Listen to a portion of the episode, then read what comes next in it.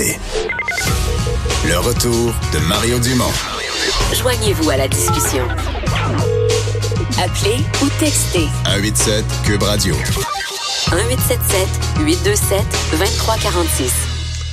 On est de retour. Euh, je vous dis tout de suite, il y a présentement une conférence téléphonique. On dit que c'est la dernière euh, intervention pardon, de Laurent Duvernay-Tardy à, à public, médiatique, avant le euh, avant le Super Bowl. Euh, il, doit, il, répond à des questions des différents journalistes dans le cadre d'une conférence téléphonique. On va peut-être faire écouter des extraits de ça tout à l'heure. Vous risquez d'entendre comme une conférence téléphonique, donc des questions de journalistes, des réponses euh, de Laurent Duvernay-Tardy. Donc peut-être qu'on pourra pas non plus. C'est un peu complexe, là, mais si possible, je vous dis, si vous me sentez partir rapidement, c'est qu'on s'en va à Laurent Duvernay-Tardy. En attendant, Vincent, oui, on va aller aux États-Unis quand même parce que Donald Trump a fait parler de lui aujourd'hui Washington et en Suisse. Euh, Donald Trump, ben, on a parlé de lui aussi aux États-Unis, évidemment, parce que c'était le début aujourd'hui du procès en destitution. Alors, un élément important qui, euh, qui commençait avec, ben, entre autres, on, euh, l'introduction des différents partis. Il faut dire que c'est un camp encore, les deux camps sont totalement campés dans ce dossier-là. Alors, évidemment, les démocrates qui tentaient de justifier ce, ce, ce, procès, alors que les républicains, ben, eux, très clairement, veulent le faire acquitter le plus rapidement possible. Ce qu'on devait établir aujourd'hui, c'est les règles de ce procès.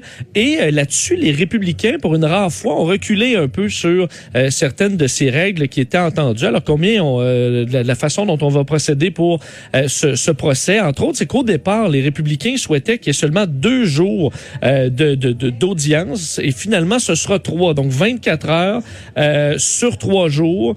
Il faut savoir que les démocrates, bon, déchiraient leur chemise à ce moment-là, disant là, c'était des journées de 12 heures prévues, deux jours de 12 heures incluant les pauses, été euh, bon, trop intense. Alors, finalement, trois jours, mais 24 heures. Euh, également, au niveau de la preuve, lorsqu'on voudra présenter euh, des preuves, on pourra le faire. Ce pourrait être bloqué s'il y a un vote, évidemment, un vote qui va, devrait toujours aller dans le sens républicain puisqu'ils sont majoritaires, mais c'est à l'inverse de ce qui était prévu au départ où, pour présenter une preuve, il devait y avoir vote. Alors là, c'est un peu l'inverse du fardeau, c'est-à-dire on peut présenter des preuves à moins qu'il y ait un vote contre, plutôt que devoir voter pour chacune de ces preuves-là. Alors, c'est un peu ce qu'on est en train de, de ventiler euh, aujourd'hui, alors que tout ça est parti ce matin, très, fait, aujourd'hui, en début d'après-midi, 13h au Capitole. Plus procédural qu'autre chose, disons, pour la, la journée d'aujourd'hui. Exact. On sait que Donald Trump lui dénonce encore, mais il le fait aujourd'hui en direct de Davos, là, parlant encore une fois de chasse aux sorcières, euh, de processus truqués. Alors, euh, bon, ça le, il, il regarde ça et fustige toujours sur les réseaux sociaux. Pendant qu'à Davos, euh, ben là, on s'amuse. Les médias un peu partout dans le monde présentent ça comme deux camps. Euh, le camp de Greta Thunberg qui ce matin a redit il ne s'est rien fait pour le climat. Et euh, Donald Trump qui l'a pris de front finalement. Euh, oui, Donald Trump, lors de son discours, qui parlait de prophète de malheur, et les deux discours, en fait, on comprend que je parlais de discours campé, là, c'est le cas, les deux extrêmes. Greta Thunberg, Donald Trump, faire entendre d'ailleurs un extrait du président euh, qui, euh, qui dit qu'en gros, ça va bien, il y a, il il une manière d'avoir de l'espoir et de délaisser les prophètes de malheur. On peut l'écouter. This is a time for tremendous hope and joy and optimism and action. But to embrace the possibilities of tomorrow, we must reject the perennial prophets of doom and their predictions of the apocalypse. They are the heirs of yesterday's foolish fortune tellers, and I have them, and you have them, and we all have them. And they want to see us do badly, but we don't let that happen. Alors, en disant que c'était des 10 heures de bonne aventure, qu'on devrait plutôt y aller avec de l'optimisme, de la joie, rejeter ces prophètes de malheur. Alors que Greta Thunberg, d'ailleurs, le, nom de son texte est assez évocateur, c'est éviter l'apocalypse climatique. Alors, euh, c'est assez clair aussi. On peut écouter un extrait de la militante. You say, don't be so pessimistic. And then, nothing. Silence. Or something worse than silence. Empty words and promises which give the impression that sufficient action is being taken.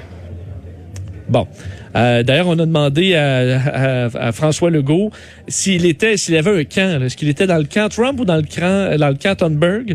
Alors, on en est rendu là. Il a répondu que lui, c'était le camp de l'équilibre. Ouais, Alors, il, était mieux, faire... il était mieux de répondre ça. Je vais t'avouer, moi, là, j'ai oui. cette histoire des deux camps, j'ai jamais rien vu de si pathétique, là.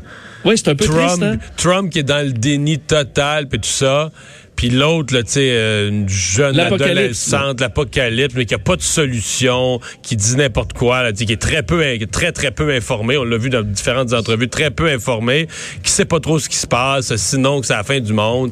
C'est pour Euh, ça que, tu sais, est-ce qu'à Davos, on devrait plutôt que choisir un, un de ces deux camps-là, exclure ces deux camps-là des discussions, Ben, puis y aller certain. avec ceux qui, ont- qui sont plus modérés?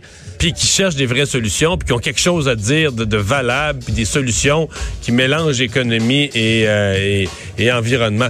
Franchement, j'ai trouvé que cette histoire des deux camps, avec deux prises de position franchement ridicules, j'ai trouvé ça...